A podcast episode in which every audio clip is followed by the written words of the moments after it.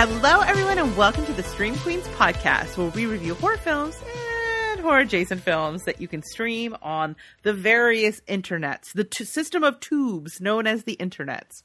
I'm your co host, Rachel, and joining me is the crowbar that smashes kidnappers' faces, Marrs. Hello. Hello! How are you? I am tired. you but are, t- yeah. That is the theme of the world, I think. That is that is the motto of na- 2016 to 2022. Isn't that crazy how long we've been being like this is the worst year ever? you know, it's like the movie tropes where you're like, oh, what? It can't get worse than this, and like, gotta Mhm. stop. We gotta stop jinxing it. Yeah, the aliens that are controlling the simulation that we're in were like Okay, if the 2016 election didn't crush the human spirit, we'll give them a worldwide plague. Oh, still not destroyed? Here's World War Three. Yeah. oh, I mean the level of creativity, though. Yeah. You know? Although this does feel like they're kind of replaying some old hits a little bit. Like today I was in I went shopping because I have a hat problem which we were talking about before the show and it was like my childhood was back. There was two girls that were wearing belly chains and low-rise jeans What? with some shoes that looked like they had been purchased at Contempo Casuals what? like silver metallic platforms. And then also Russia's a problem again. what in the fucking rerun is happening right now? My brain can't handle it. I think we've officially hit reboot season. Yeah, you know. requel. It's a requel. Yeah. Mm. Oh, what? Do not like. Do not. Yeah. What other horrible thing happened from our youth that could come back? I mean, Well, I mean, World War Three is a problem, but did I? Did I? I don't feel like I stressed enough that there Well, were belly chains. I mean, belly chains. I've been hearing that all of that horrible 2000s fashion stuff is coming back. oh, oh, like we are. I don't know, uh, uh, an hour away from butterfly clips Ugh. coming back. I will Uh, walk into the sea. I will before walk- put yeah, I will low-rise jeans on again. I will leap. I will leap up into the sky into the sun. Like there can be no trace of me left if butterfly clips with those like sort of faux white girl cornrows. yeah, where you just like did the twisty twist thing. Oh yeah. Oh my! I mean, like, I'm not going to say that I'm not guilty of that. When I go to the pearly gates and I must confess my sins, it will be amongst them. but seeing it return both horrifies me because it fills me with post 90s shame, but also makes me feel like I'm going to turn into a pile of dust and blow away. so Yeah. we've reached the point where my childhood fashions are now throwbacks that people are returning to. Yeah. Because you know what's what's next is it's like Von Dutch trucker hats. Yeah. You're so right. Right? Oh Right. my god. Or like that It's- whole phase where girls were wearing bandanas as to- tank tops. Yes, like a blinged out bandana hmm and the word bling. Yeah. also, you, I feel like it's the appropriate adjective to use, but also is very of a particular era. Ooh, you're right. No, but I mean it it really did look like literally literally had been lifted from my childhood. Not like an homage, but everything terrible that I thought was amazing in the 90s was on these two girls' bodies. It is that is horrifying. That is And- absolutely horrifying. And then there was like a goth girl in the next door who was adorable, but she also was wearing fashions of the 90s and she was about the same age. It was, yeah, I know that this is like an old lady conversation we're having right now, but I'm just in the midst of an existential crisis and I need you to virtually hold me. Yeah, well, I mean, the last time when we were podcasting with the Here's Johnny guys, and I was telling Mhm. you about overhearing that girl in my office who'd never seen The Little Mermaid, Oh my God.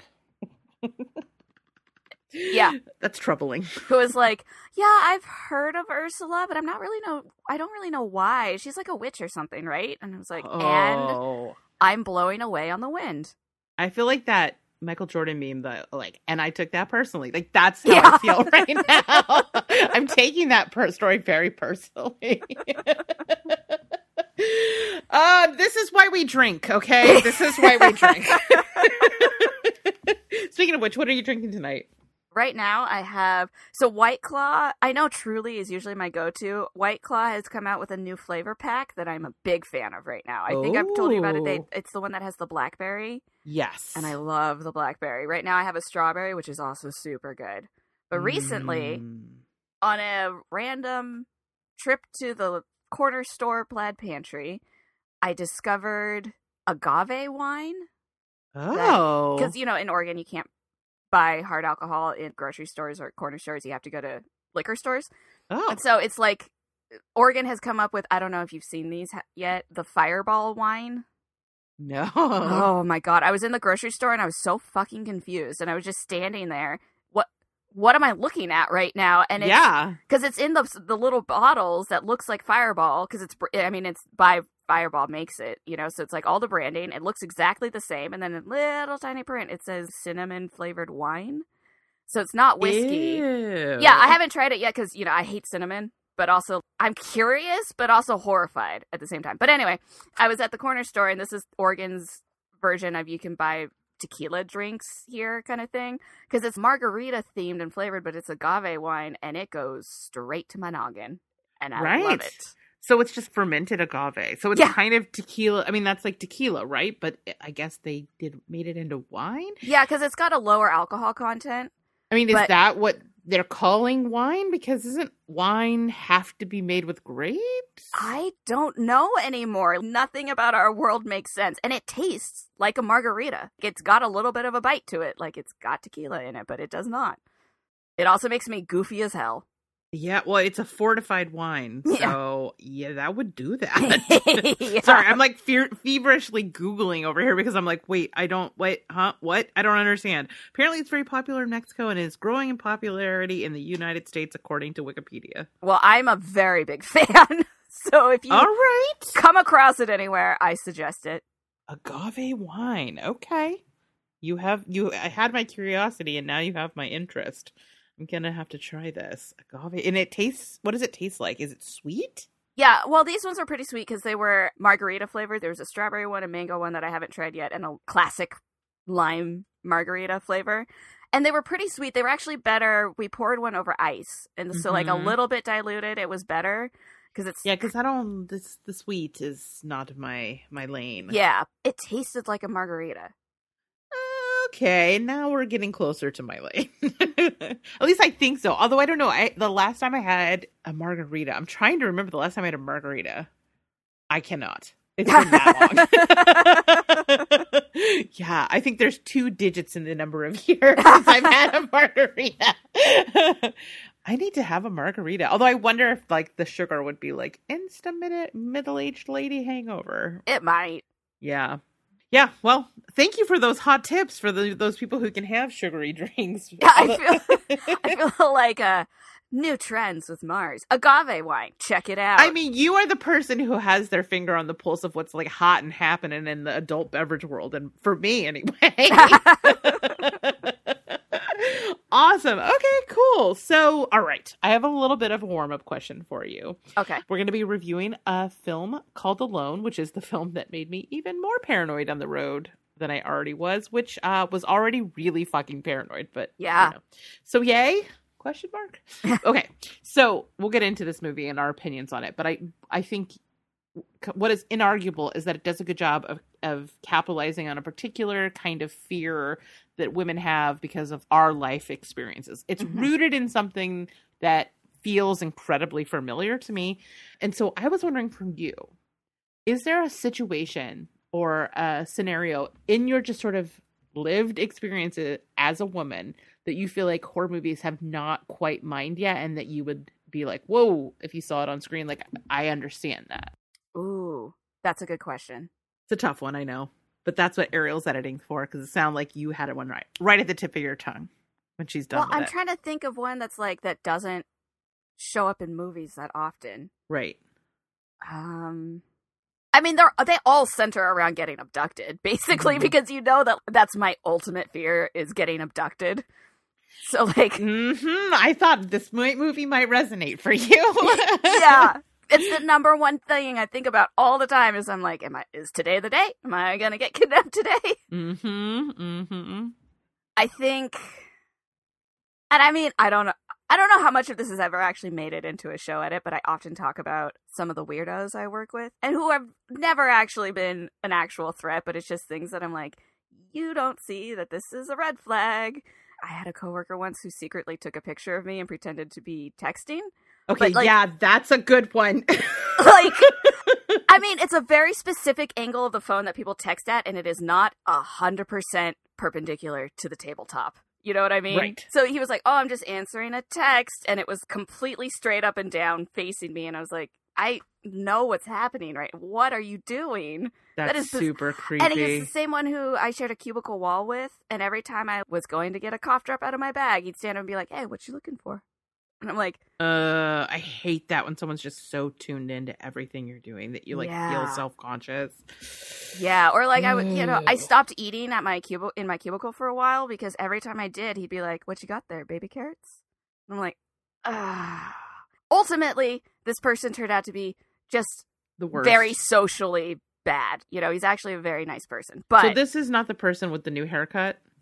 Oh no, that person. Okay, I'm blending some people. I think. yeah, it makes sense. They're all kind of there's several red flag people in my office.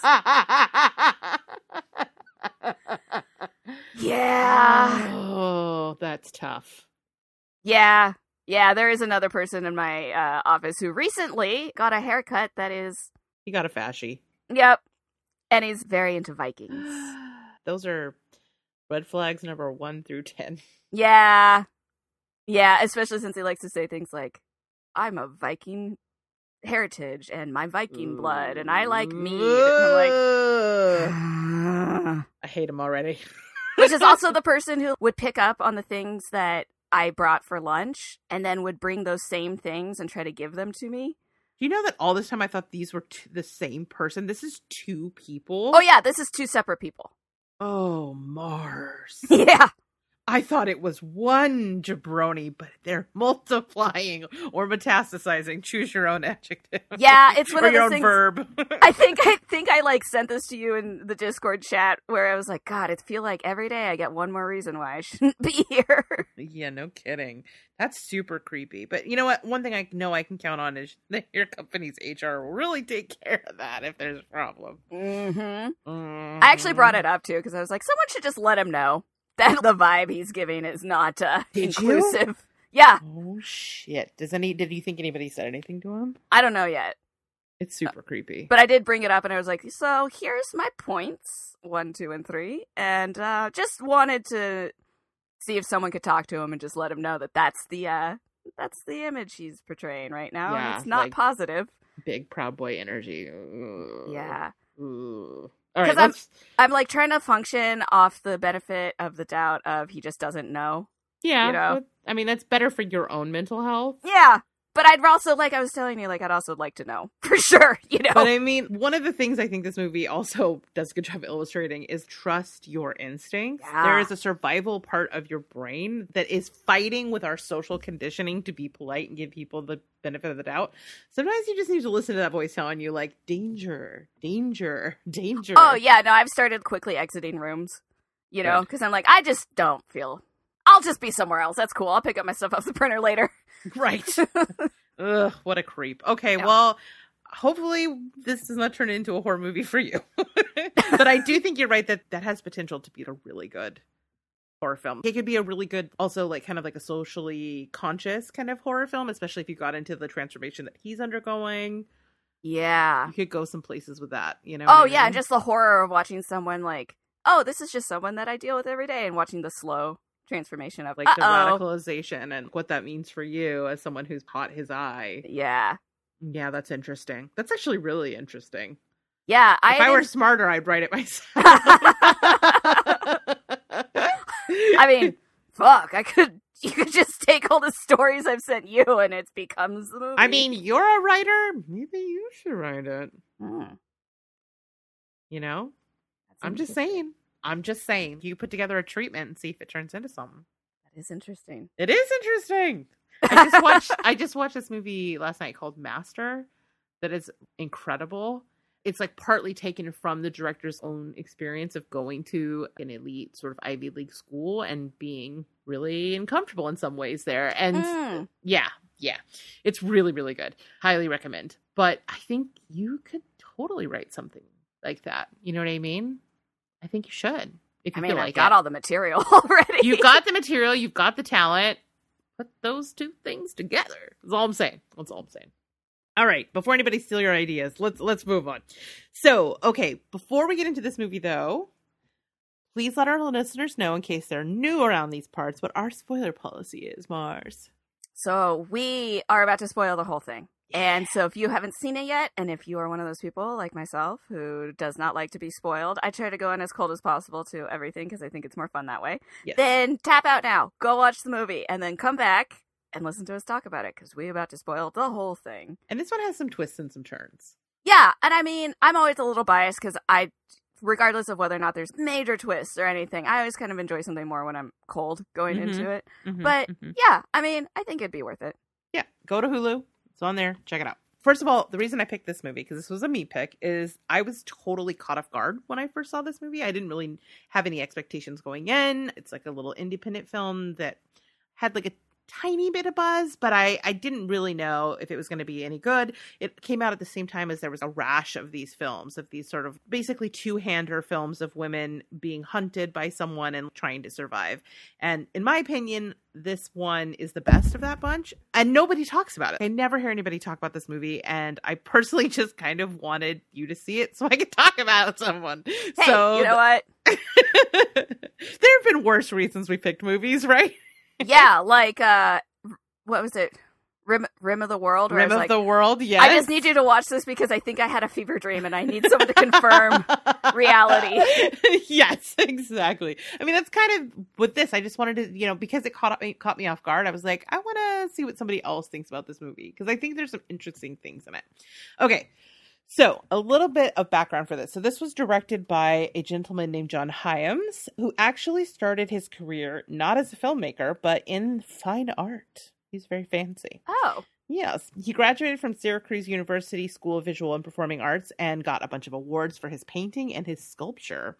So that was kind of the track he was going on and then he like even sold some art in Los Angeles and New York before kind of catching the filmmaker bug. And so flash forward several years is he's probably best well known for directing some of the Universal Soldier sequels, which is a very different vibe than this. I don't know what that is. Universal those are those movies with Dolph Lundgren and um Oh. oh god what's his name the muscles from Brussels uh John John Claude Van Damme John Claude Van Damme Oh. they're soldiers who die or something and they get turned into cyborgs and there's a good cyborg and a bad cyborg they're oh, they Okay. Yeah they're like action sci-fi movies from the 80s you know kind of in the vein of a RoboCop and or Terminator but not quite that level Okay. okay, got it. Okay, so anyways, he's probably best known for doing some of those sequels, but he also has done a handful of horror TV series like Black Summer, Z Nation.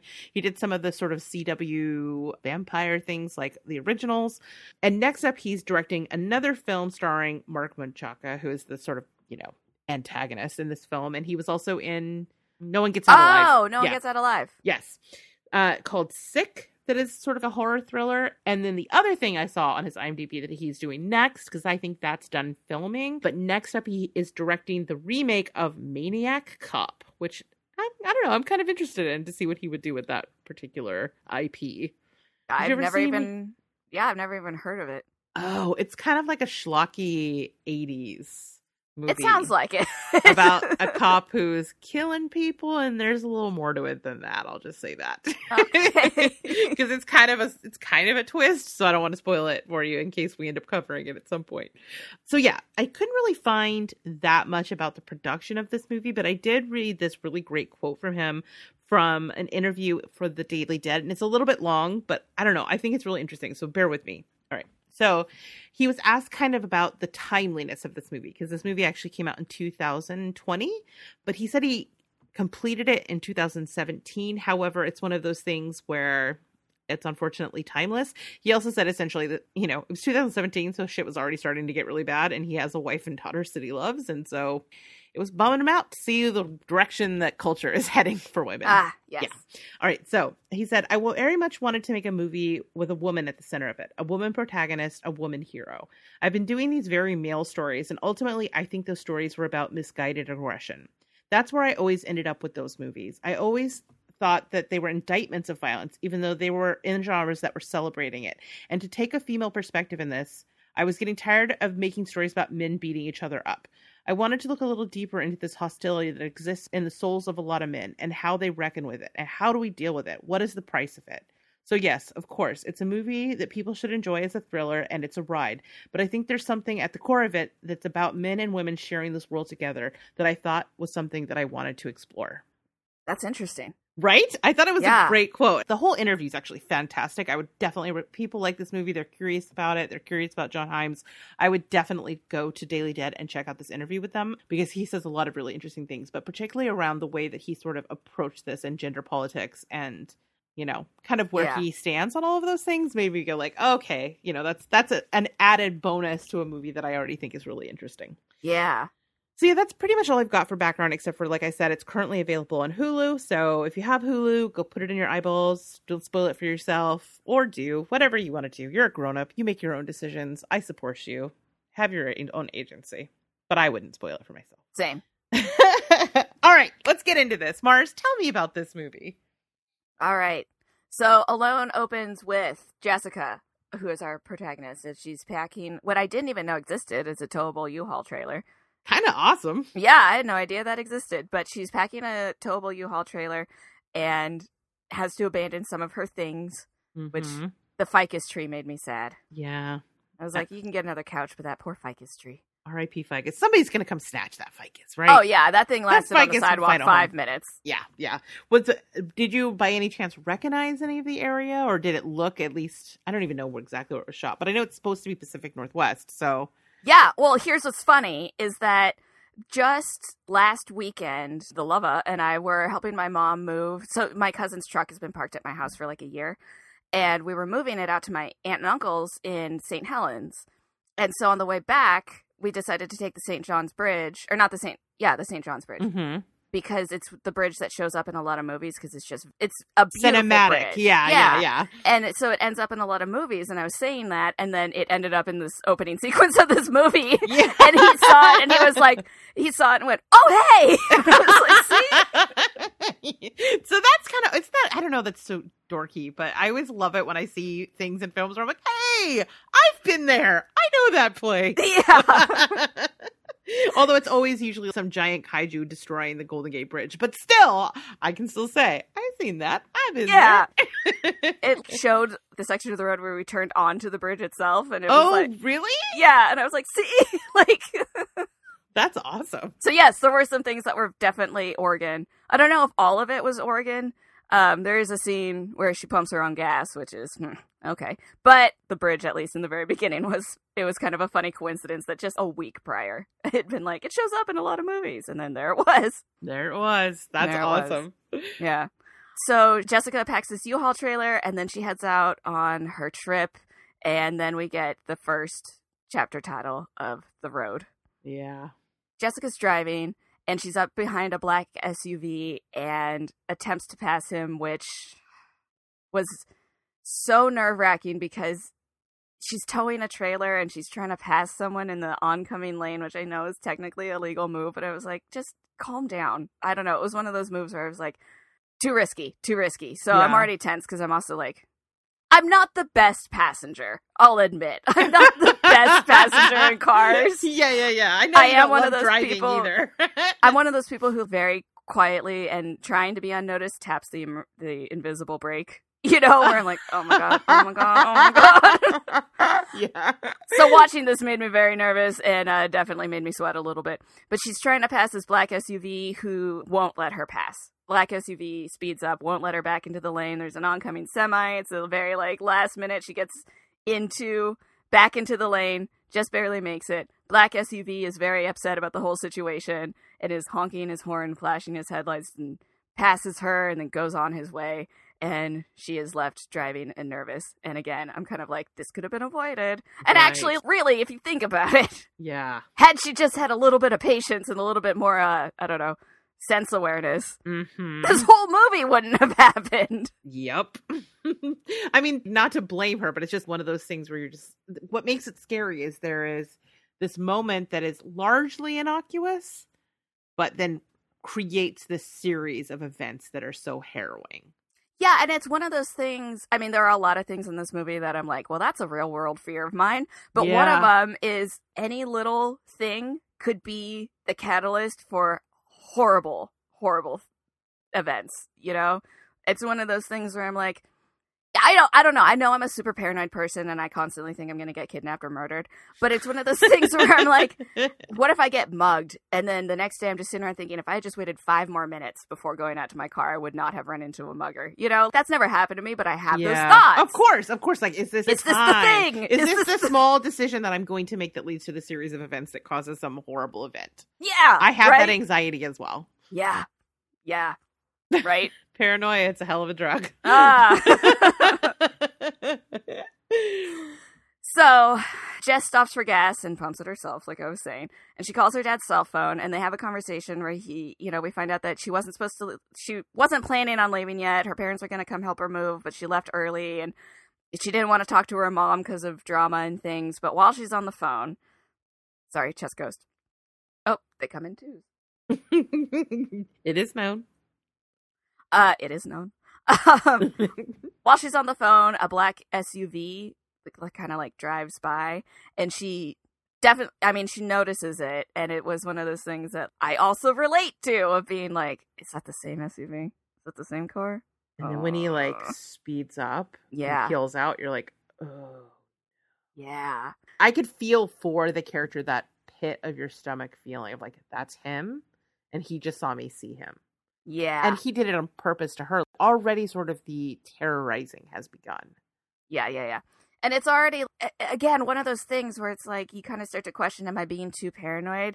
Because at, you know, after this, she stays in the hotel and she's you know we get a little bit of backstory. She looks up pictures of herself and her husband, and she is very Mhm. sad.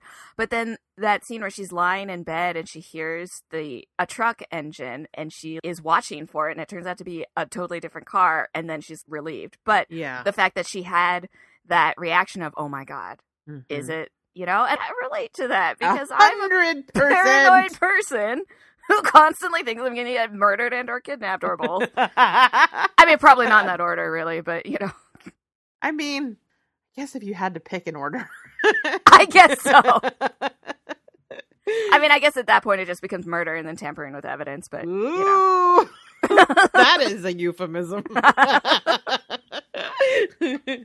Ah, so the next morning, Jess is preparing to leave, and a man knocks on her car window, which is also a giant fear that I have that this is going to happen someday, and that I'm gonna be like, well, we're just going to have to yell through the glass because I don't think I would roll down my window. But a, a man knocks on her window and asks her if she recognizes him, and I actually the first time I watched this said out loud, always say yes. well, I read something somewhere that was like tips for, you know, things that women can do to keep themselves safe, and one of them is to always say that you recognize the person.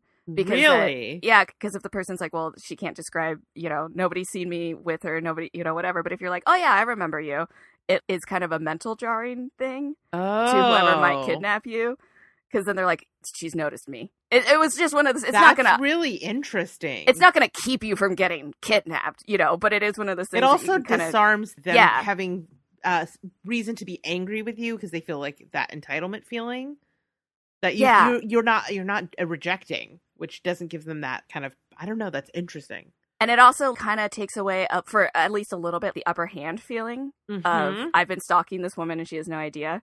mhm. So if you just fake it and you're like, yeah, I remember you. I saw you earlier, kind of thing. I don't know. I read it somewhere in some article. I don't know how like, like valid it. it is, but That's always say yes. Always say yes.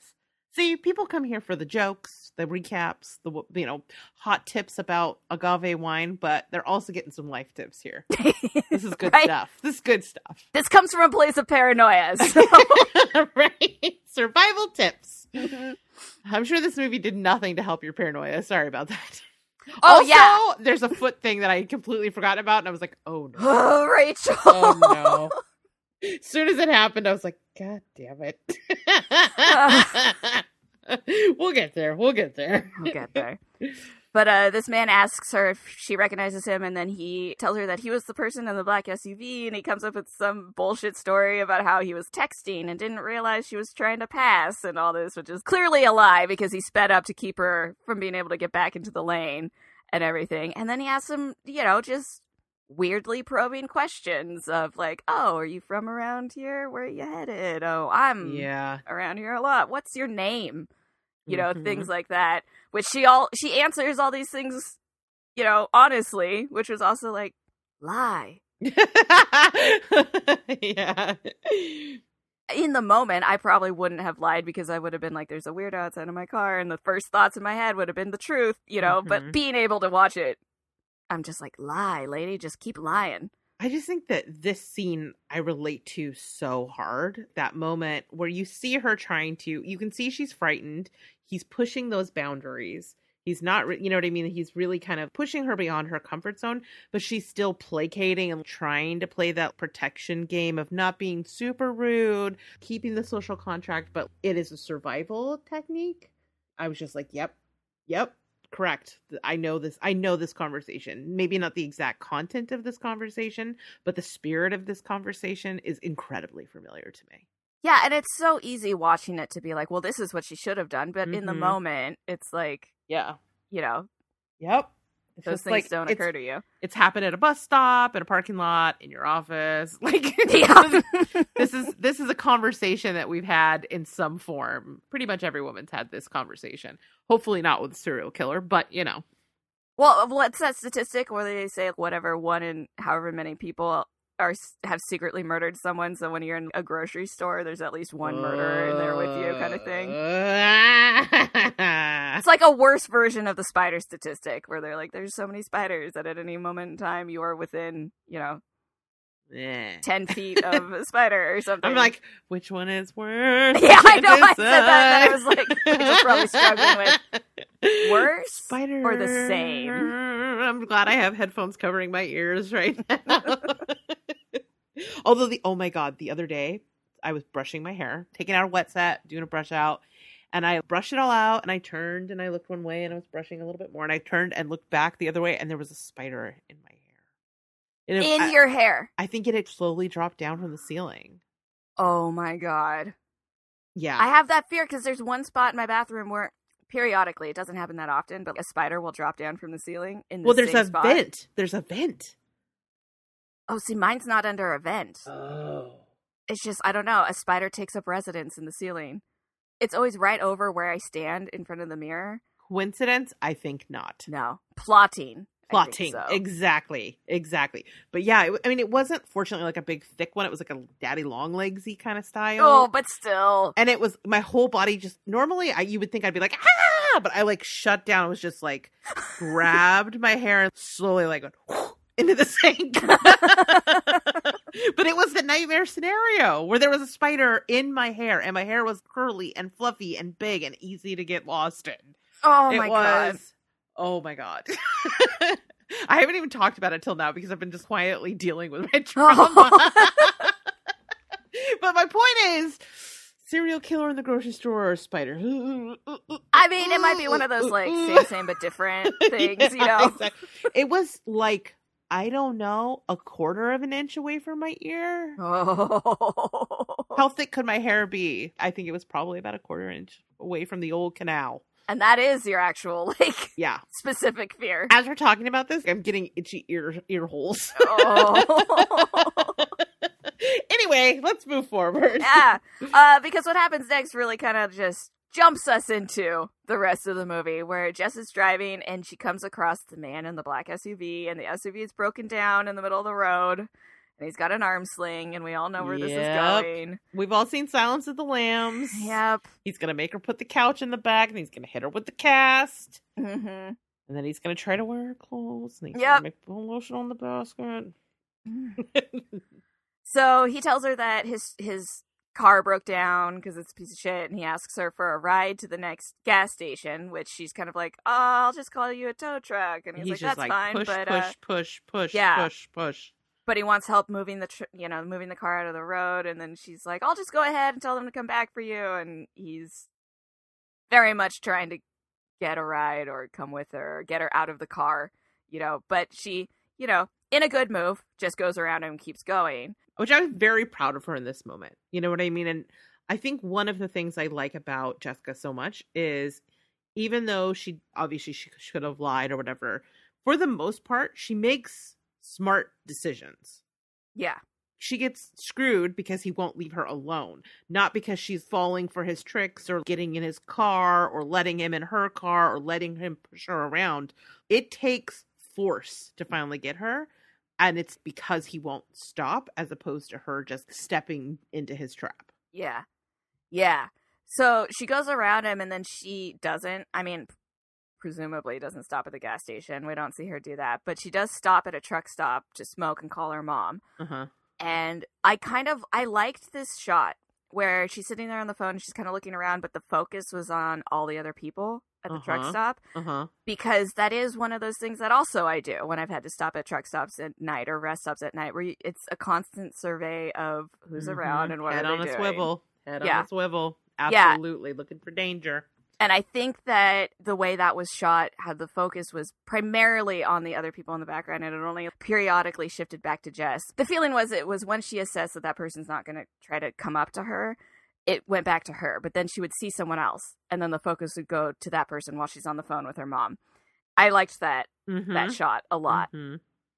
But while she's on the phone with her mom, fucking black SUV man shows up again. Jesus. So, so she hangs up and tries to get back into her car, and he's running up to her car and calling out to her, which is so fucking scary. so fucking scary.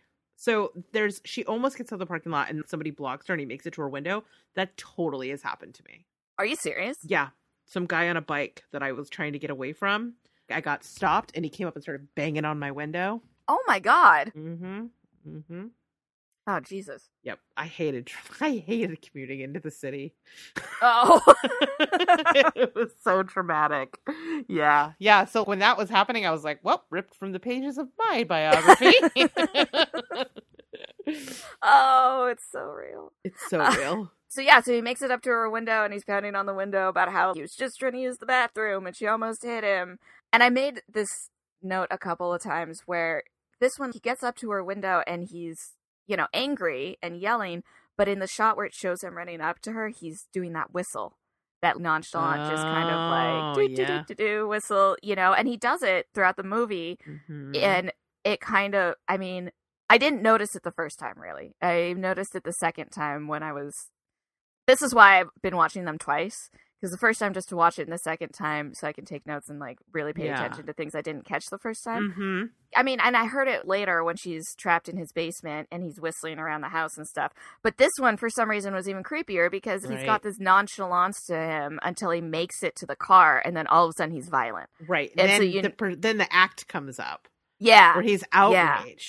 And that's a, mm-hmm. also kind of a sense of disarming, right? yeah I think he's trying to get her to be like, "Oh, I'm so sorry." Oh, you know what I mean? That is that is another way to kind of crack somebody's vulnerability. But Jessica is not fucking having it because you're a creep. It is second White Claw time. Yeah. This one is pineapple. you just have quite the fruit salad tonight. That I counts, know, well- right? That counts as part of your fruits and veggies. And I can't eat real pineapple, so this is the closest I can come. can come. Amazing. I want one. That sounds great. Ooh, it's good. If you see this White Claw flavor pack, I suggest it. Okay. Mm-hmm. So Jessica gets out of the truck stop and she sees headlights behind her, so she calls 911 and she's trying to give the dispatcher. I mean, she's on like a wooded road, right? She's just kind of on a highway going through the woods and the mountains and she doesn't know exactly where she is, but she's trying to tell them that this person's been following her and everything. But then the car passes and it's not the black SUV. So she hangs up the call and then gets a flat on her on her trailer Mm. and ends up on the side of the road and she gets out inspects the the flat tire and there's a slash in it which Yep. is fun and then she sees headlights coming towards her so in a panic she's trying to unhitch the trailer so she can get away but she doesn't make it in time and the black suv shows up because why not and uh, she's trying to get into her car the man smashes her window with a tire iron, gets in after her, just punches her straight in the face, It's rough, dude. and It's then rough. drugs her. And that is chapter one, The Road. Yeah. yeah, that scene is terrifying. Yeah, it's that was terrifying to see the facade is down and he gets so violent with her. But I what I do love is this is our their first time they really face off, and she fights back so hard. Yeah, She doesn't make it easy for him. yeah. And I respect that. Get him, Mhm. Jessica. Yeah. Also, Marc Menchaca is terrifying in this. Yeah. And I I feel like now that you said it, you did mention that when we did uh, think No One Gets Out Alive. I think that's how we ended up here because I was like, "Oh, you need to see the thing I first saw him in." Yeah, but the whole time I was watching alone and I was like, God, that guy looks familiar. And then at some point I was like, oh, he kind of looks like the guy from No One Gets Out Alive. And now I feel dumb because we literally talked about it. like, yeah, that is literally the reason why we watched this movie. And I- here I am like, oh, he looks exactly like that guy from. Yeah, he's that perfect sort of everyman. You know what I mean? So that when Mhm. he gets scary, it it just for me it it's if he just looked scary, that would be one thing. But he looks like a dude that you you know buy your tires from or know from church. He looks like a regular guy. And so when he turns mean and cruel, he's disarming in a way that when it happens you're like, "Oh, that's fucking terrifying." well, and it gives the Dahmer fear of Mm, uh, this person looks completely average and secretly is a psychopath. You know, like, and I Mhm. think that a lot about people where I'm like, yeah, you might look normal, but uh, who knows? definitely have a murder basement. Yeah.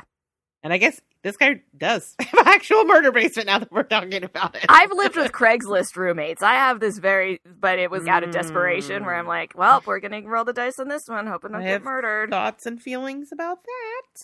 Yeah, because that one worked out so well for me last time. Mhm. That's also a horror movie that Yeah. I think I. Honestly, yes. if Especially like since- after you sell that first one and they're like, "Oh, are you gonna have a software slump?" Mm-mm. You got the, the Craigslist roommate movie right after that. and because it's kind of the same. I did watch the devolution of a of a human go from I have a job and I shower to I only wear basketball shorts. and And I'm a total fucking creep. Yep, Yep. yep, Yep. Yep. Hmm. Yeah. So chapter two, the river. Yeah. Sorry, this is bringing up some stuff tonight, isn't it? Uh, yeah. yeah, I had a lot of real world feelings about this movie. yeah. Yeah, this is extra Find Yourself Friday. Yep. Mhm. Yep. uh-huh. It's not even like Find Yourself Friday. It's like this has always been there. Let's talk Yeah. about it. Hey, Friday. it's hey, it's me Friday. hey, it's me Friday. Hey, it's me. You fear. yeah. I'm in this picture and I hate it Friday.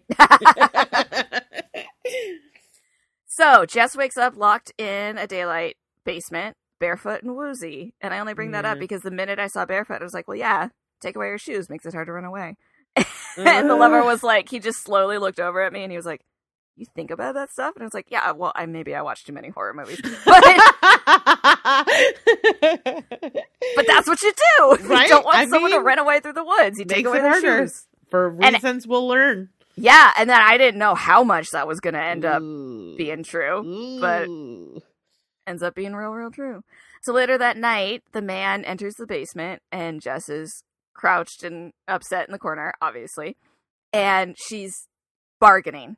And I, I don't know, I don't know why we're still writing bargaining scenes into movies where a captured person is trying to do the like, I won't tell anyone, I'll give you money, just let me go, you know, only because it happens in every movie and it never works. I don't know why. I don't know why. If if if they say that the reason why people never say goodbye when they hang up the phone in a movie is because it's wasted dialogue, then why we're still doing bargaining scenes? You know what I mean? right. like throwing a buy, that's not wasted to me. That's how people end phone calls. right. But why are we still having abducted people bargaining? Like we're ever gonna have a movie where the abductor is like, "Oh, well, since you put it that way." Like- Yeah. I don't know. I guess just desperation. I mean, what would you do if you were in that situation? I don't know. I mean, I know it's nitpicky, but it bugs me. Okay. That's Like, fair. That's you know, fair. I'm just like, why are we still doing this? Come on. Oh, I mean, I think maybe so we can have his line of dialogue. Basically, like, you think you're the first person that's ever said that to me. So we know This He's ain't his first killer. rodeo. Yeah. I mean, I guess so. I don't mean that love it, though. response the her bargaining is lame, but the response is effectively chilling. True. And I guess it does give him the opportunity to, to deliver that line. I just feel like I've one. It's one of those things where I'm like, eh, He feels just- about the bargaining scene the way that you do. The way he's looking at her like you fucking dummy. like really, yeah. really, Yeah. so Like, you are oh. you are in concurrent. like oh well, since you asked, you know. yeah.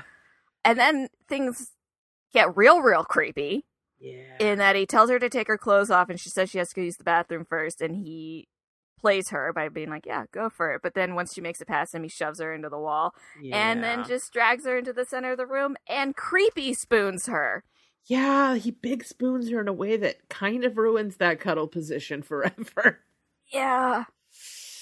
It wasn't easy to watch. It wasn't my favorite.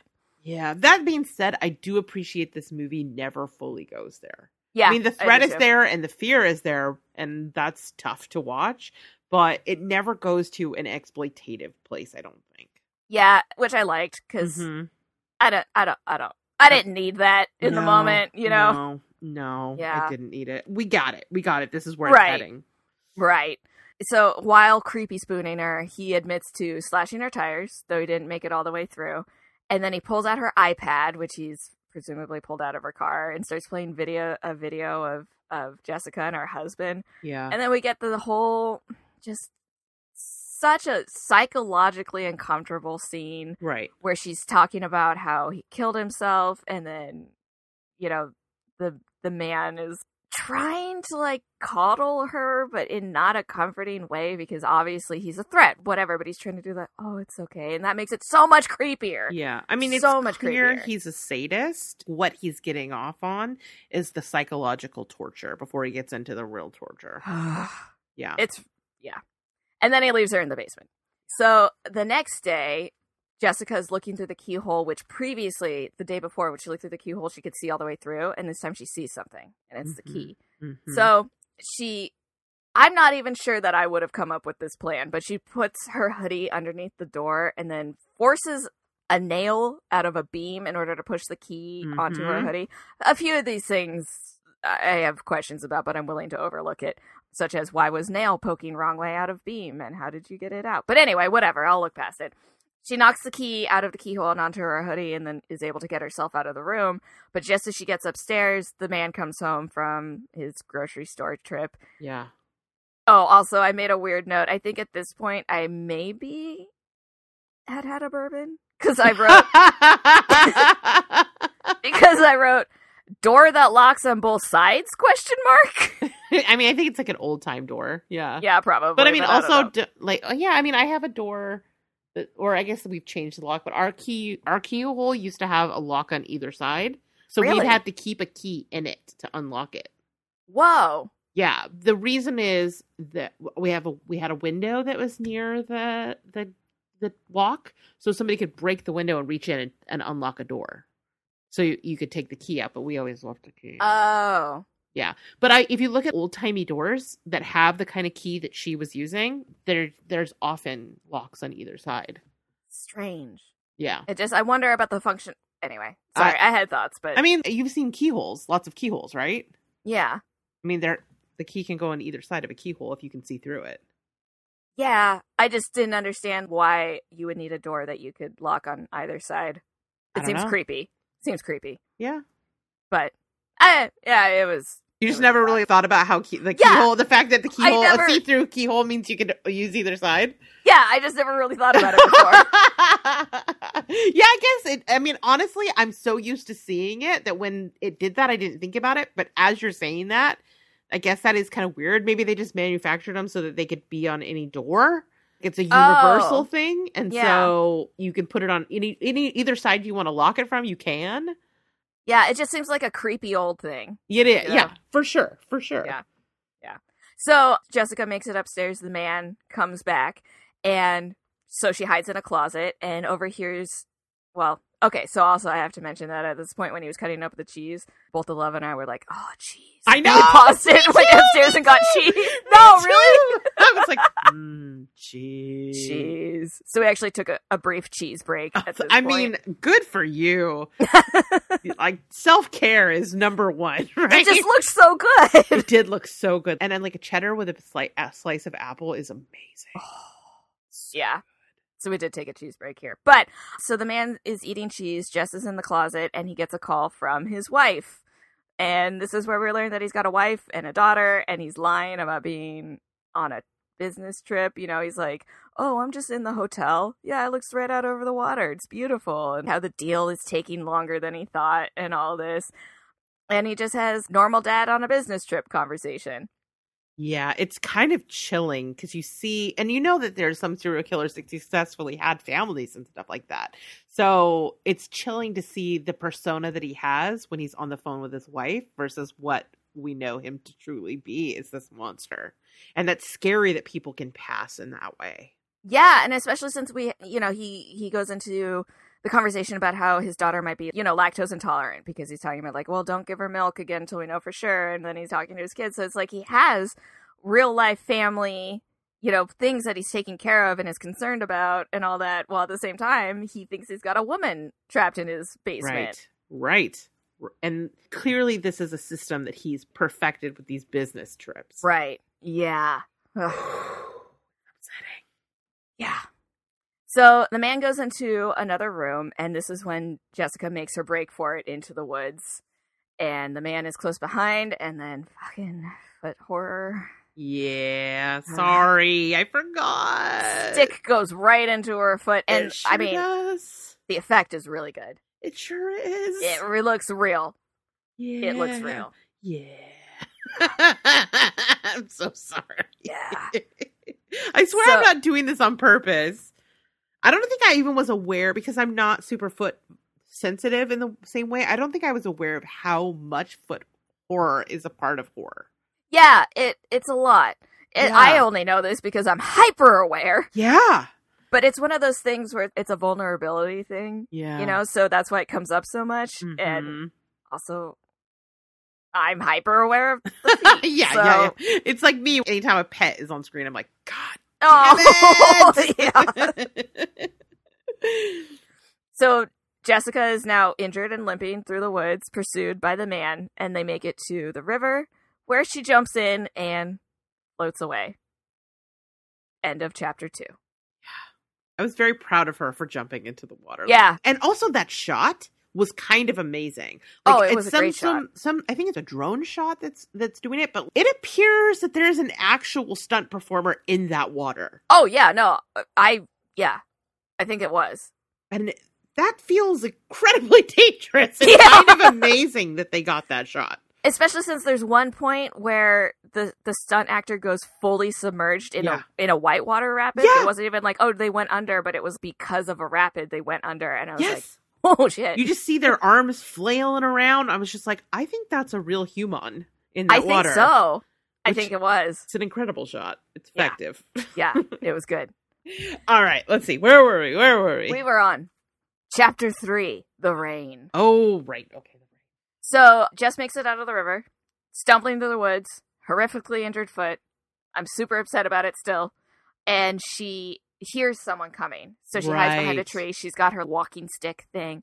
And she just assaults a poor hunter. so she hits him with the big stick because she thinks he's the man. And in doing so, she A discovers he's not the man and also crushes his phone, which, yeah, you know, would have been bummer, helpful in the moment. But, you know, and I felt so bad. Both times I watched this movie, Robert is the one that I felt Yeah. really bad for because this poor guy. Also, I questioned this, and the love and I ended up having a discussion over this. And I was like, isn't it one of the key rules of going out into the woods, especially with firearms, that you don't go alone? I feel like it's one of those things, with, but I don't know. I don't hunt. I know some people hunt alone. yeah, but it some seems people like- do. It's a bad idea, but some people Yeah. definitely do. it does seem like one of those things that safety rules dictate you bring someone with you. But whatever.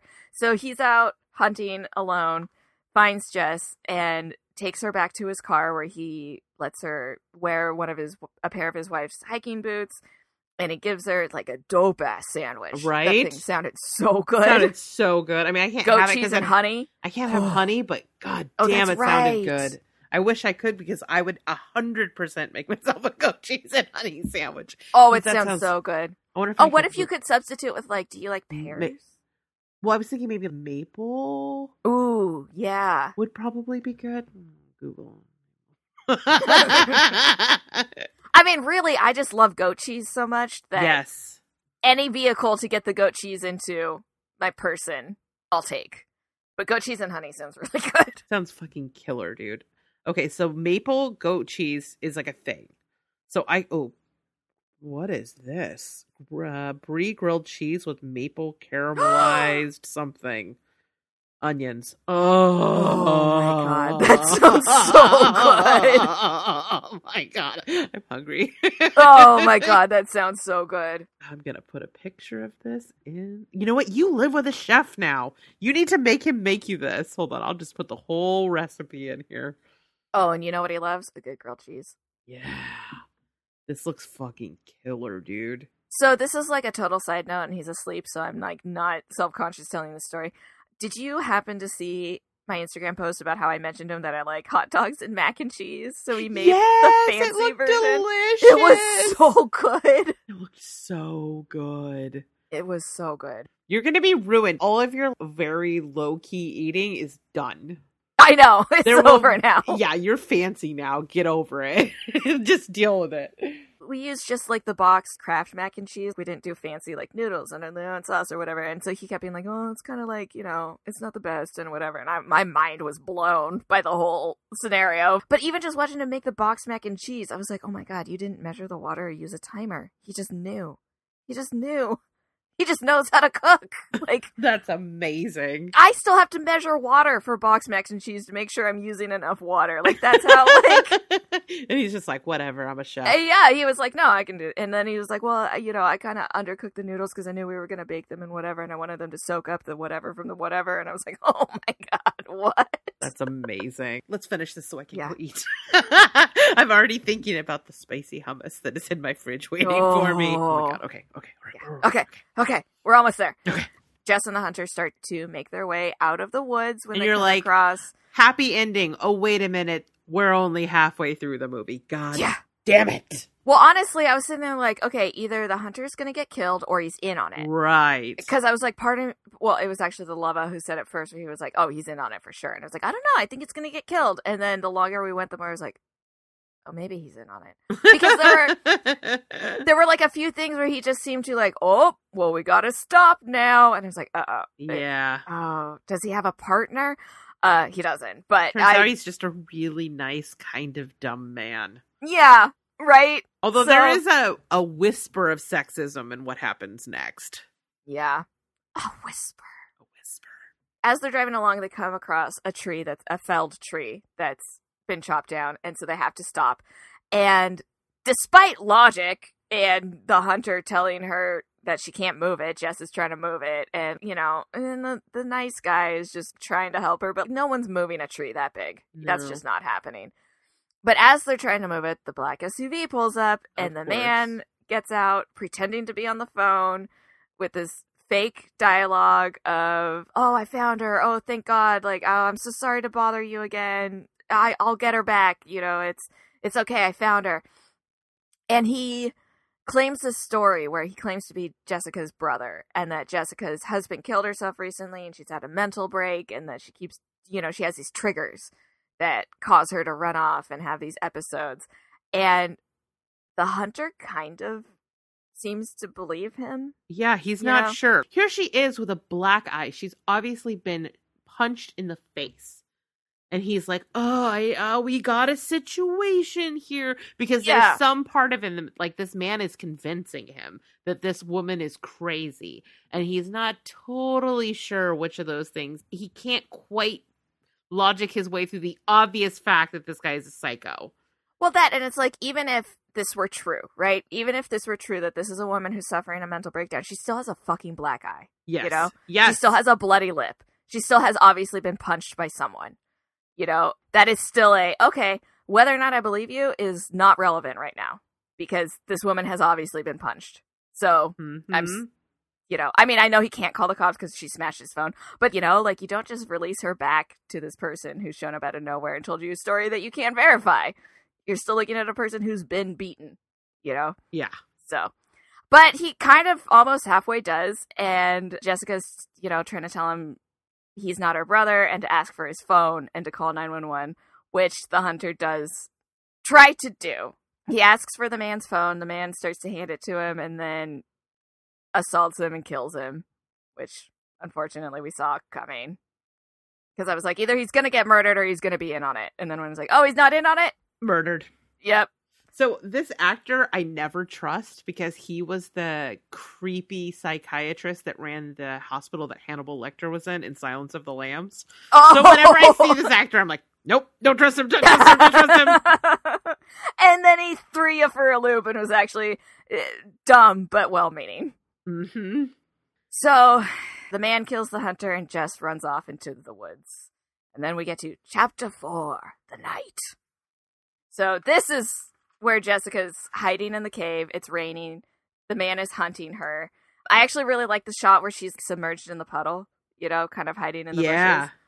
I thought that was very cool. And she's hiding there. And this is the second what well, I mean, this is the second major point in this movie where I was really proud of her and her decision making.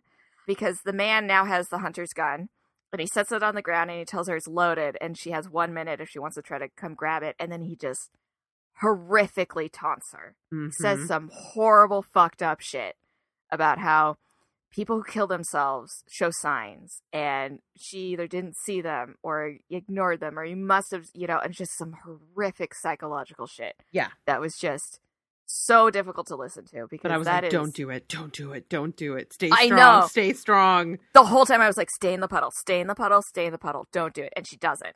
And I'm so glad that she doesn't.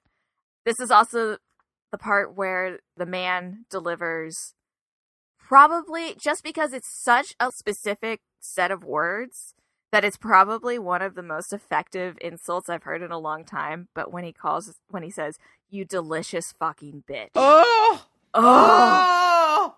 I'm I'm gonna get you. You. Del- I'm gonna hunt you. I'm gonna find you. You delicious fucking bitch. Oh! Ah! Everything you need to know about him is in that sentence. Is in that sentence. like yes. he's never met any meant anything more than when he says that. Oh my god! Like I is so, oh effective as fuck. Yes. That is Terrifying. so good, so good. Because you're right. It sums up everything about him, Yep. his mentality, and and oh my god, it was so good. And it Oh, was so encapsulates that very particular kind of fear, right? Yeah, the misogyny and the predatory nature of that statement could not be more succinctly put. that and it shows that he's doing this because of a desire, and I think normally we associate that Mhm. word with positive things, but this No. is such a dark, dark, dark, Yeah. evil desire. You're absolutely right. hmm Oh, oh, it was so good. That line is. But then we get into our final chapter, the clearing. So Jessica successfully has evaded him through the night. I'm so glad she didn't get up and try to grab that gun because that was clearly a trap. And she wakes up in the woods. So uh, she's wandering through the woods trying to find her way out, and she comes across the black SUV. And the man gets out and he's trying to bury the hunter's body. And the first time I watched this movie, it was this point where I kind of realized the progression that Jessica's character had gone through because in the Mhm. bin- in the beginning she's scared, acting on impulse, and maybe not making the best decisions, but it's you know she's reactionary to the Mhm. things that are happening. And it's at this point that we're like, oh, she's no longer in an impulsive reactionary spot no. it's now she's like she's she's been doing this for so many days at this point that it's less fear and more of how do I get out of this? She's in full survivor girl mode. Yeah, yeah, she's mm-hmm. left fear behind and now it's just how do I take care of business to get myself out of this? Because she sneaks around the side of the SUV and gets into the car thinking, you know, she's going to use the car to get away. Unfortunately, the keys are not in there, but she does find his cell phone. And then as the man is getting back into the car, she slips into the back and manages to place a really quiet 911 call hmm you know, where she says trace the call. I don't know logistically, realistically, how easy they would have been able to do that. But whatever. I mean, I'm willing. I mean, I'm- you would try it though, right? Right. but I think you'd. I but she hangs up the phone. That's the thing. Is I'm like Mhm. you'd have to stay on the line long enough. I think for them to be able to actually. But I don't know. I don't know that science. Who knows? I'm willing to overlook it. Whatever.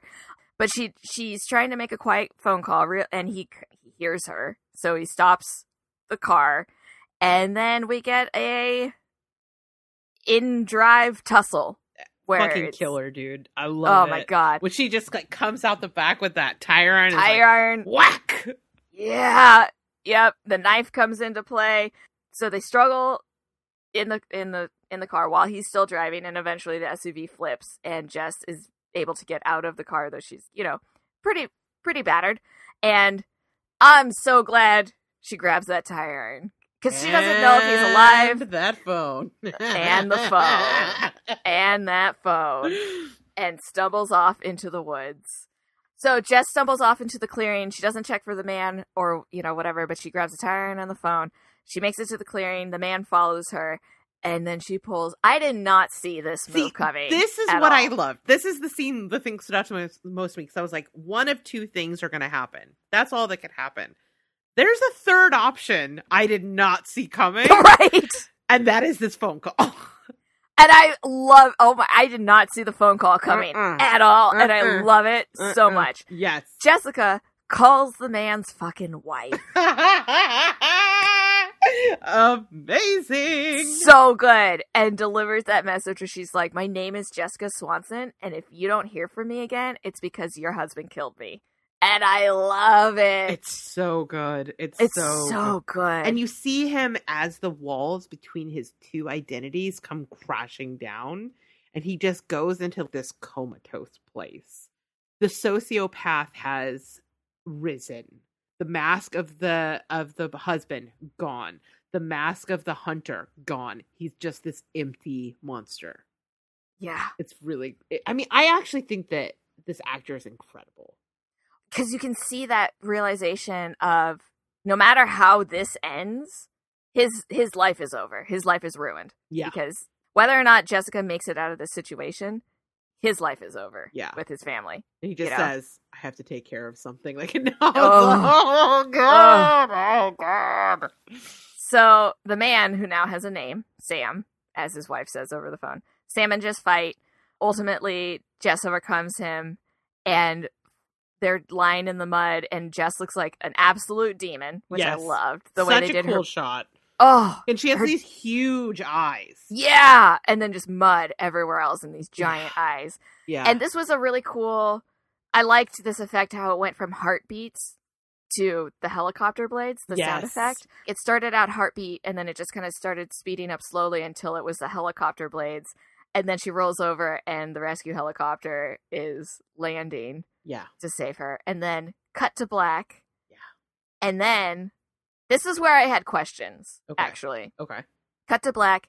And then we just hear that same creaking sound of when she was in the basement and he was walking around above her. Oh, I don't think I noticed that. Yeah, so it cuts to black, and then over black, we just hear the sound that the same creaking sound that he made when he was walking around above her when she was trapped in the basement, and then it's credits. What? Yeah, Hold on. Um, 2020 ending explained. What? What? What? What? What? I mean, I'm not seeing anything about it. see, the only reason why I know that though is because I had I to play with believe subti- you. It's because I had to play the subtitles, and so I cut to black, and I was like, "Oh, that was good," and then it just went parentheses creaking. So I listened to it, and it was the same creaking sound from when, and I was like, "I don't know why that is in there. I don't know if they're trying to imply that the rest of her escape was some sort of." Ooh, I don't like that.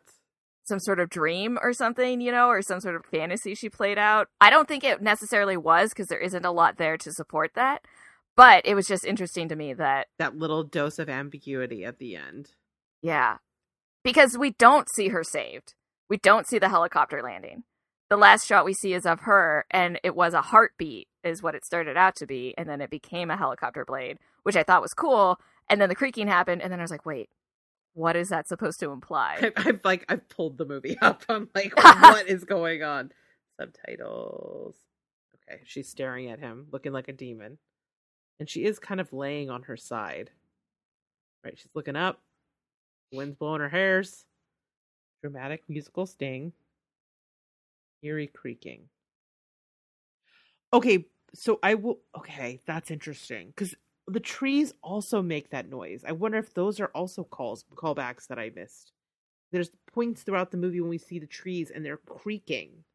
Yeah, like oh, that was a really cool shot too, where she was looking up at the trees and they were swaying over her. So I again, I don't know what it means, but it's got to be there for a reason. I want to like send an email to the director. Be like, we are having a debate about the end of this movie and we need you to answer. Is the creaking just a callback to the sounds of the trees or is it the sounds of him walking around above her and this has all been in her head? Because it also it's the creaking without the helicopter blades. So, I don't know. I don't know what it means, but it was put there for a reason. You know. So, I don't know. I don't know. Now I'm I'm gonna seriously find an email contact for this director because I need an answer. this is because to me it's this like triumphant ending, and now I'm like, oh God, please don't tell me this is the end of the descent. Oh yeah. I, I can't have that. Holy shit. Okay. All right. Well, question mark listeners. I think uh, in lieu of the director, what did you guys think? Did you catch this creaking thing? Is it a callback to the trees? Is it a callback to her still being in the basement? Because either way, it kind of, to me, implies that she didn't make it. Because it's either the creaking of the trees and she's still in the woods, or it's the creaking of the floorboards and she's still in the basement. That's what it reads to me as. But I mean, I'm not. I could be wrong. I could be very wrong, but that's what it feels like to me. Mm. I don't like it. I reject your reality and, and place my own instead. All right. Okay. So, overall, what did you think of this movie that I made you watch twice? Well, I'll be honest. When I started the movie, I was kind of like, oh, okay. So it's this kind of movie. Mm-hmm. But it is. It is that kind of movie.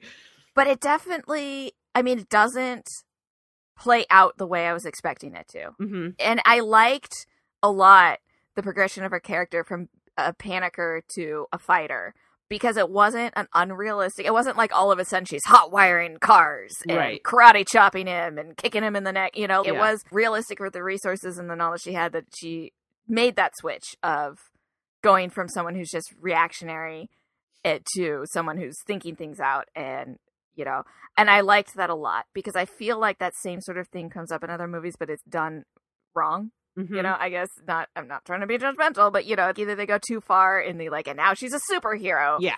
kind of way Yeah. and i like that it was still a realistic depiction of someone trying to get out who's now just thinking and you know plotting and things like that i actually really liked it Oh, good. and again, like as much as I started out kind of being like, okay, I've seen this before, I was invested. Halfway through, I realized I'm invested in seeing her Right. succeed. I'm invested in finding out what happens next. And then the the way the the man his character is written is just so so evil, but not in an in your face like look at my skin suit. It's the mundanity of evil, Yeah. right? Mm-hmm. and it's Mhm. the it's how easily this man blends into Mm-hmm. regular society that is Yep. horrifying.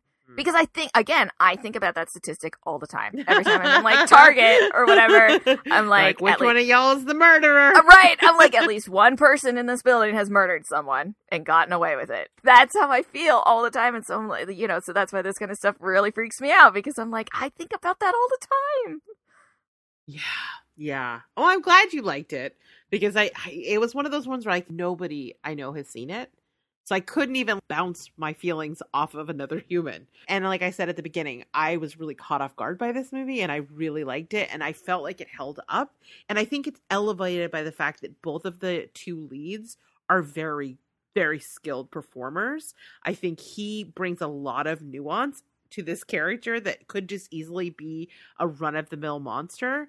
And she also brings a ton of nuance to this survivor girl. There's a lot of smart writing in the way that we get their her backstory. There's a lot of smart writing in that we know without any exposition about who he is and his heart's desires and what his life is like. All of these things, the same with her. You know, we learn so much about who they are as people without any real exposition, which I think is very cleverly done. Yeah, And I really well done. I and I agree with you. What I like about her survival story is that she doesn't ever become a superhero. Even when we have these fight scenes between them, none of it is choreographed fight choreography. It's very fight to the death, dirty, desperate.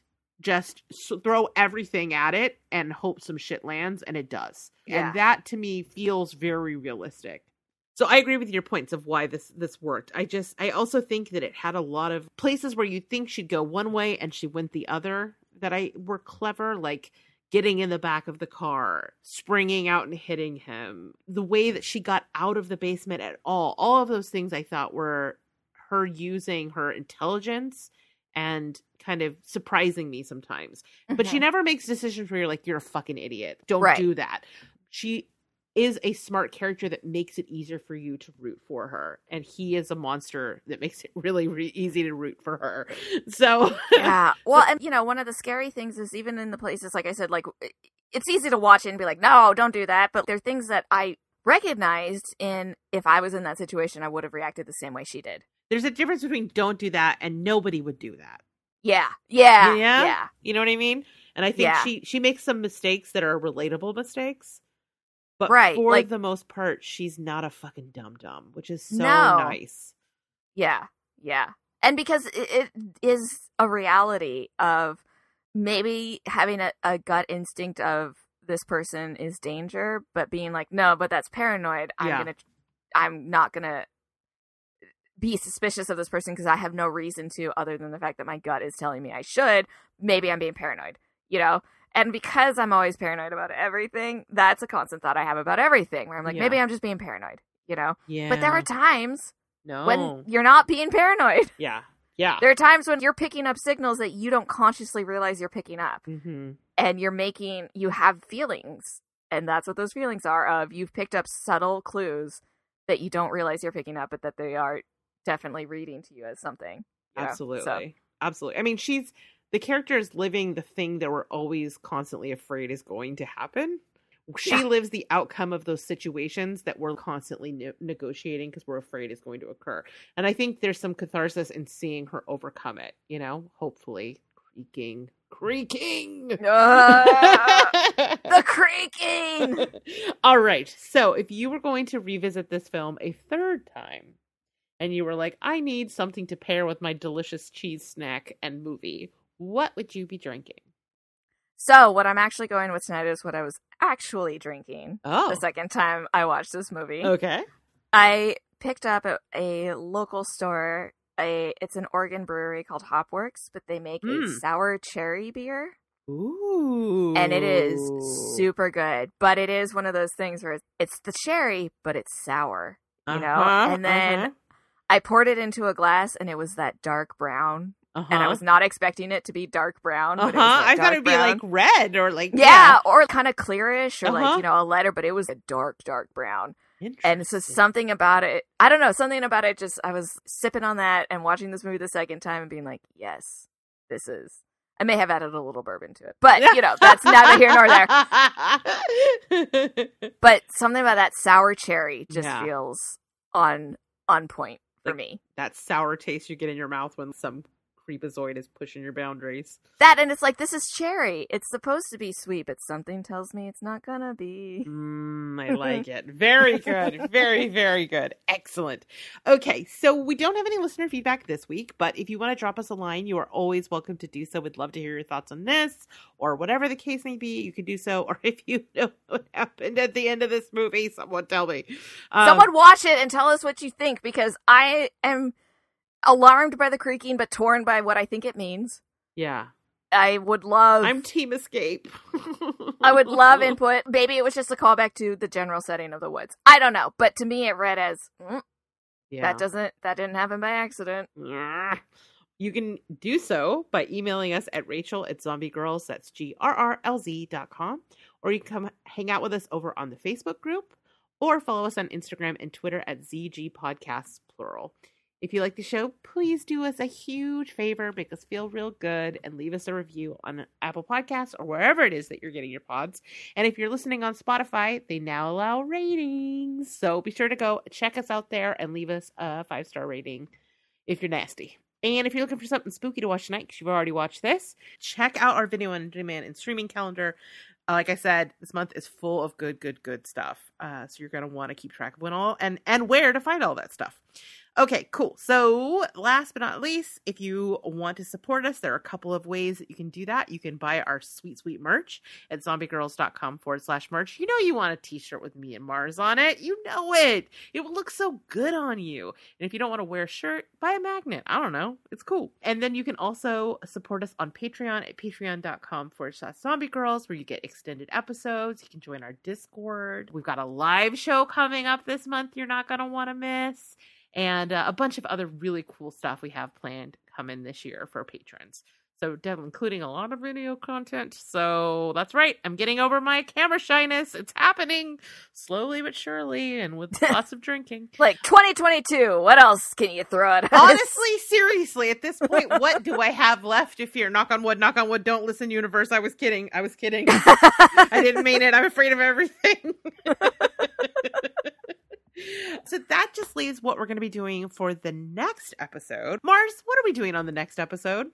We are going back to our first mini season. Yeah. We are watching all of the Hellraiser movies with the Here's Johnny guys. It's been so fun so far. I mean, every mini season we do with them. I mean, we've done a couple mini seasons on their show. This is the first time we're doing one on ours. Yeah, mostly Those just torture some... Larry, but you know, whatever. Yeah, I mean.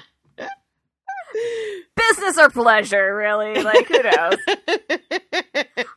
uh, but we have embarked upon the Hellraiser mini season, yes, and yes. we are returning to that next time yes. with Hellraiser 3 Three. Hell on Earth. Yes. Yep. So this is my first watch of any Hellraiser. I've never seen a single Hell- Hellraiser movie, so these have all been my first watches. Just, I just want to remind you that the first two are the ones that are considered good. I am aware that that is what okay. has been said, and uh, I'm. I just want to lower expectations to Im- increase the probability that perhaps you shall eke out some enjoyment. I mean, we made it through the middle three Saw movies. Yes, that is a really good point. Yeah, point. Excellent points are being made right now. Ooh, Saw 3D. oh god, that was a hardship that I lived through. People paid money for that. Did they? Did yeah. they? It did not look like they did. Some amount of money was paid for that. yeah, that movie is hot garbo. But mm-hmm. and th- I will say, even though I have not actually seen Hell on Earth since I was in high school, so you know, like last week, because I'm very mm-hmm. young and cool no, I'm not a million years old, but I remember there is a goofy enjoyment to it. Okay. But do not go in with the expectations you have from having seen the first and somewhat the second one. Mm. Because this is a new direction that we're going in. Okay. this is where they're like, let's turn him into Freddy. Oh no. Yeah, yeah, yeah, yeah. Okay. We're gonna go some places with this with this franchise, and I'm I'm excited. I'm excited to go to them go to there. I don't know. Anyway, so yeah, check that out. And and we'll be back in two weeks with our review of Hellraiser 3 Hell on Earth. All right, so unless you're sticking around for the extended episode where we're going to talk about people getting lost in the woods and uh, Marrs is going to solve the mysteries, that is it for us. Take us out, Marrs. Thanks for listening. Next time we are watching Hellraiser 3 on, I'm assuming Amazon Prime, right? I think so. I mean, they've been on Amazon Prime. We're gonna go with Amazon Prime. They're somewhere. Find it, watch it. We're gonna talk about it. I'm scared. Bye, everybody. Bye. Thanks, everybody, for listening, and to Marrs for always being willing to geek out about horror movies with me.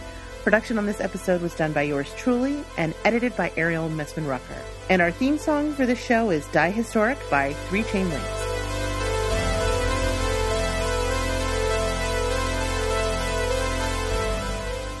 Hello, everyone, and welcome to the extended episode where we're going to talk about some people who probably should not have gone into the woods alone, and they have a left a mys- mystery in their wake, and Marrs is going to solve them definitively tonight. So no pressure. Oh no, I definitely have had enough alcohol to do this. Well, yeah, let's find out. well, first of all, what are your thoughts about going into the woods alone? Oh, anti. Con, bad. No. You're on a Buddy s- platform of anti go in the woods by yourself. Buddy system always, especially woods. Like I don't, and I get it. Like I get it. But there's some people that like it's like an a you know a semi spiritual ex- experience going into the woods alone Yeah. and having that like just you and nature. And I'm not, you know, I get that. Yeah. But also, I am so paranoid that safety first is always at the forefront of my thoughts. right. Like I I barely I don't really I like I'm one of those people who like if I send someone a text message and I don't hear from them, like I don't get a response in the amount of time that is normal for them to respond, I'm like, "Well, they're dead." Like I just like That's how buddy system I am. Like I sent Hurley a text earlier today uh huh. and she usually responds to me within like 3 hours. Right. Cuz she's also working, you know. Right. Rude. I didn't hear from her until 6 p.m. and there was part of me that was like, well, Hurley's dead. That I should send someone to check on her. Oh my god, that's so dark. I know. And then I got a response where she just like picked up the conversation like normal, and I was like, you do not understand. I think you need to just start type like texting AYD question mark. yeah. And so we'll just respond like even if we don't have time to like get into a full conversation, we can be like still alive. I know, or even like you today when I was like, what time are we doing this? Oh, like, I 10 I know. I, I didn't mean to make you think I was dead. I just was like deep in hat shopping. I'm sorry. No, oh, but that the only reason why I didn't think you were is because I saw you like posting the pictures of the hats. So I was like, all right, she's not dead. Okay, all right, we don't need to panic. oh no, I'm so sorry. I'm gonna be better about responding now that I know that you're over there going like, well, my friend is dead. well, dead. yeah, I don't. I mean, if I, how long do you think you could survive alone in the woods? I feel like I would make it like four to five minutes. How about you? I really thought you were gonna say days, and I was like, yeah, that about right. no. I mean like I feel like I might make it like seriously overnight. But if they don't if this if I don't think I'm gonna make it two darks. I got like one dark in me. Oh, see, I think I've got like four or five. Four or five really? Okay. Yeah. Because you'd have to there's only like so many days before you run out like you can go without food and water, right? Yeah. So is do you feel like you have the survival skills to procure those things in a way that it's not going to give you dysentery and or Oh no, I 100% might get dysentery, but I'll survive. yeah I'll survive long enough to make it to a hospital to be like, I'm gonna poop myself to death. Please help. oh god And I'll probably be so delirious at that point that that's how I'd say it. like, hello, my name is Myers. I'm about to poop myself to death. Please help. Fix me. yeah i mean i don't i don't i don't think i have the survival skills to last long like even aside from just like the basic hunting and gathering scenario like i don't i don't know how to make a shelter i don't know how to make a Mm. fire i don't know how to fend off like you know particularly aggressive raccoons um, i would be in real serious trouble if i was lost in the woods I mean, just blend, become one of them. Be like, I also am raccoon. oh so it's like predator rules i just like get in the Yeah. mud and then Mhm. but then like try to like make raccoon eyes Yeah. and then i'm like i'm the latest trash panda to join the gang and i have Just- i mean i have fingers and thumbs and all that jazz they might let they Yeah. might accept me Right? oh my god that just reminded me of a story ariel told in the zombie girls that she got chased by a gang of raccoons What? she was going out for a walk with her dogs and she saw a cat that was really fat. She was like, That's a fat Oh, no. cat. I'm gonna go take a picture of that cat. Oh no. I'm gonna send it to the zombie girls. it was a raccoon and it had friends. And they Oh. chased her like a block. Oh Apparently raccoons run in gangs. yeah, they do. I didn't This know is- this. this is why assimilate. Like if You're you right. are lost in the woods, I just gotta get of them. jumped in. Like, yeah, Yeah. you're right. Okay, okay. See, look already. I'm upping my ability to survive in the woods to two days now. two whole darks.